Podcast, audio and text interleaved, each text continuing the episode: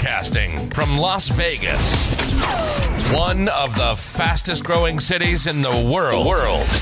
Where what happens in Vegas can sometimes land you in a whole lot of trouble. This is Mediation Ninjas, where we discuss a variety of mediation topics, explore proven mediation techniques, and review overall conflict resolution strategies. Here are your hosts and mediation ninjas, Pat Batee and Wes Miller. Hey there. Good afternoon. How are you? I just came out of a great mediation with a bank. Okay. Seems Dealing that- with the money. dealing with the money. and so you know that going into the mediation, the position was about the money. You owe us money, Mm-hmm. and that was all she wrote. If it if it's in court, but we are the alternative to court. absolutely. absolutely. And so I had the opportunity to sit there and listen. What had happened was they had loaned this man um, money to buy a car, okay. which very common thing that banks do. Absolutely. And as you can imagine, they were in court because he couldn't pay for that car, and they went and repossessed it, Uh oh. sold it, and Ooh. still had a balance of thousands of dollars that they were owed. Of course. So they exercised their right to go to court, Mm-hmm. and but they decided to give mediation a try. And it was very interesting because the, the man offered to pay a certain dollar amount every month. Okay, because he was making monthly payments, I'm assuming, on this loan He- with the bank. He had been before, and now he had been he, he was able to get back to work. He'd lost his job, okay. got back to work, was making money now, was able to make these would be able to make monthly payments. Right, because we know if you buy a vehicle and it get repossessed, you don't go to zero. Many people think that. I think this man thought that. He was like, "Well, you got the car." Right, I'm done. I'm out like a dealer, right? yep. No. However, the bank was like, "Oh no, no, no, no," and Yeah. they so they helped him understand. when you drive that car off, you ever seen that um, cartoon where the, where the money is trailing behind the car? Especially if it's a new car, you just driving off. Obviously, but that's probably pretty. You know, and and and we digress. At some point, I am going to be buying an, an, my next car. Uh huh. It's going to be used. Oh please. I'm not buying any more where you drive off the lot and leave that trail, Trail of money. just going right out behind you. Anyway, okay, back to the back story. to the story. He so he he was willing to pay a few hundred dollars a month, mm-hmm. and the bank was like, "Oh no, no, no, you owe us several thousand. We want it all today." Uh oh. So of course, you know, some mediators might say, uh, "Sir, that sounds logical to me. Why don't you just pay your thousand dollars?" You know, Oh, please do not be one of dollars. those mediators. That's yeah, like I say, you uh, doing something, but it's not mediating. yeah, exactly. Or or explain to the bank, you know that you're just going to get a judgment. You're not going to get a bucket of money. Oh gosh, no. Can, can we say the word neutral? yeah, neutral, and it is, you know. Anyway, so I'm thinking about that. Um, Mhm. so you know, it was time for caucus, and what I what I did was I asked the banker to walk me through the process. I said, you know what, I'm not as familiar with this as, as you are, and I'd like to better understand. Could you walk me through the process of how this typically works? Okay. And so he started to walk me through the process of how they get the judgment, and then they have to go and find some money somewhere. And Mhm. pretty soon you could see the lights go off in his head. Okay. And he realized, wait a minute, like, I'm going to have to go through all this and maybe get a couple hundred dollars a month. Or I could agree to what this guy's offering me right now and walk out of here with a written agreement Mhm. for whatever dollar amount he is willing to pay us and hold him to that.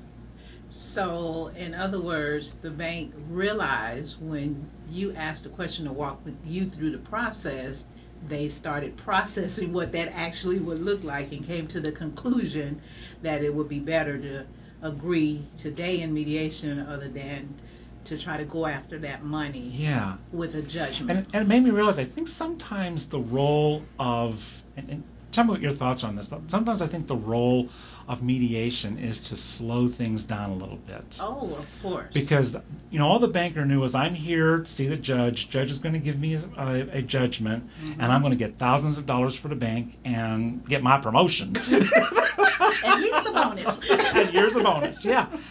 And you know what I was what I was attempting to do was to kind of slow it down a little bit hmm and you know ask the questions and walk through the process that would help them kind of think through okay what does this really mean and Mhm.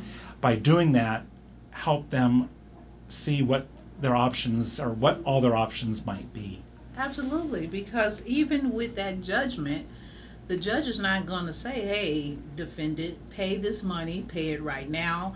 They give you that judgment, and the plaintiff has to figure out how they're going to collect on that.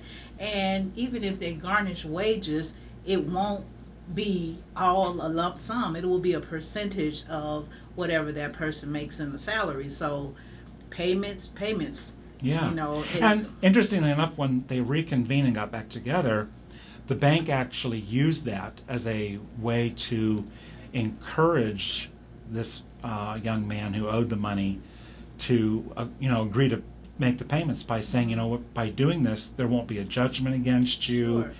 um, you, we won't have to garnish your wages which your employer may not like Mhm. made those kinds of comments those did not come from me those came from from the the Bank. banker Mhm. and I think that's really where you know these things have to come from is from the parties having these dialogues and how do you, know, build it because it, like it reminds me of the recently I had the millennial Uh-huh. who was agreeing to get paid with a cashier's check or to pay with a cashier's check Uh-huh. and didn't know what a cashier's check was. Uh-oh. What's a cashier's check? Is that something that I go to a cashier and get? yeah, I mean, they, they truly did not know. And what I said, I, I looked at the party and said, Would you like to kind of explain the process of how that would work for you or what that would look like? Mhm. And she kind of looked at me for a moment and then she described and explained what a cashier's check was and how to get it. So Mhm. I complete I didn't have to do anything. I just sat there and facilitated them having that conversation. Right, but you actually probably did a lot as the neutral third party to, like you said, help them slow down and walk through what a process looks like. And that's one of the beautiful things about mediation um, that we get to do that. We need we get to take the time needed in order to help parties slow things down and kind of unravel all this spaghetti because they come in just with a goal in mind, but slowing it down helps to figure out what that looks like. And a lot of times people don't think about what it will actually look like reality, right? So Yeah. millennial did not know what a cashier's check is. A lot of them don't know how to mail something in the U.S. postal. I mean, everything is Cash App, and I mean, to um, know, the opposite of that is, and this is the funny, is I mediated recently and the agreement was made of paying money and they decided to do it using this thing on their phone called Zelle or something like yes, that. yes, that's a bank app. And I just kind of looked. Uh-oh. Just like Zelle? I'm like, is, you know, like, is that with a Z? yes, it is with Zelle- a Z. Zelle with a Z. and you know, then they looked at me and I said, okay, I'm gonna have to let you two, you know, figure that out. Tell me how that works for Uh-huh. you.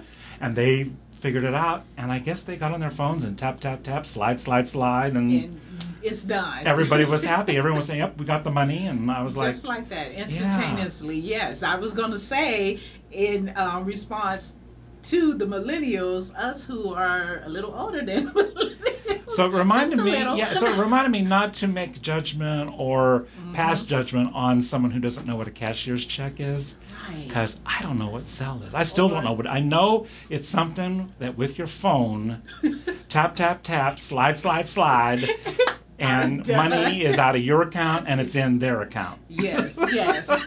Which sounds really convenient if if I could be brave enough to ask someone to teach me. Well, you can ask that. Um, you can be brave enough to ask me because I do know what Zelle is. I have used it. Of course you I- do. Can walk you through that process very easily. But the point is, is that you can send money instantaneously on your phones. You don't have to go to the 7-Eleven or your bank to get a cashier's check. you don't even have to go to 7-Eleven or your bank to get a money order. you just know what those are because that is our time. That's right? my time. I know Yes, exactly what. Absolutely. I even know how to write the money out and everything. You know. Uh, yeah, I think um, maybe some millennials do, don't even know how to write out a check, a personal check, because those those things are um, kind of old school. Because I remember getting ready to write a check, and someone looked at me like, "Oh my gosh, you are that?" still writing a paper check? Are you kidding me right now?" it's just like, uh, yes. so um, that generational gap, we have to do a podcast on generational gap, maybe yeah. and talk about some of those things which can affect your mediation, right? Because they have these generational gaps. Yeah, and it I- was proven during that I, I remember when the um, topic of the cashier's check came up, and I just looked and I could tell from the look on this person's face that they didn't know what this person had just suggested. They had no idea. And to that point, a lot of times people don't know what is actually happening right now, but they want to save face. They want don't want to seem uneducated or ignorant about a specific thing. So they probably won't ask. So it's up to us as the mediators to pay attention to body language and facial expressions. So you notice she, you know, Which is why I use the approach of is that something that you would like to explain further about how that would work out best for Yes. the two of you? yeah, or you know explore that and it came out and she it, it almost like made her comfortable more comfortable to say i'm not sure like where i would get one of those Mhm. and then the other party immediately picked up on oh this Yeah. is this is Yeah. old school don't know what it is need to Mhm. explain it Sure, sure. So helping people to save face um, because it would have been a disservice to your parties for them to walk out thinking, you know, agreeing to get a cashier's check, not even really knowing what that is, but because I want to save face, I'm not going to ask that question. So very good. Good for you. Yeah, like I'm not. I'm not even really sure that mediators realize how important it is to not become the the voice of education or whatnot in the Mhm, mediation. Try- mhm. Well, let me explain you what that is and how it works, and then all of a sudden it throws the balance off of Sure. of your neutrality. Absolutely no. We we don't we don't want to do that. We want to facilitate that conversation by um, paying attention to body language and what's going on in the room, being present, which is another episode we should do. Yeah, write that- write that with down. all these ideas. Yeah, write, that down because uh, we we do not have not the best memories. We are not millennials, so um, I'll be asking you. Oh, I said a topic. Well, we can always go and get the uh, recording and re-listen. okay. Well, that's the only thing I wanted to share today. Do you have any other thoughts or? Well, walking through the process, helping your parties walk through the process. Um, a takeaway is slowing things down so people can feel comfortable walking through the process and get uh, a better understanding about what things will look like moving forward. So, For them, think for them, not because it's what you think it should be. Very important point, folks. That is very important point because it's not about us. I often say we're not going home with these people, so don't become part of the problem. Just be part of the process, Yeah. right? Alrighty. Okay, well, Well- thank you so much. Another um, great topic. Thank you for sharing. You have so many stories. You know, I I'm still working on my stories. we got to get them out while I can still remember them. right, right. Because you're not a millennial. I'm not. She's she's oh I can always count on you to point those those things out. All righty. And on that note, till next time. Till next time. Bye bye. Thanks for listening to the Mediation Ninjas Show with your ninjas Pat Batee and Wes Miller. If you'd like to know more, visit our website, mediationninjas.com, and be sure to join us next week for another exciting and thought provoking discussion about the fascinating profession of mediation and conflict resolution. Until next time, remember don't hesitate, mediate.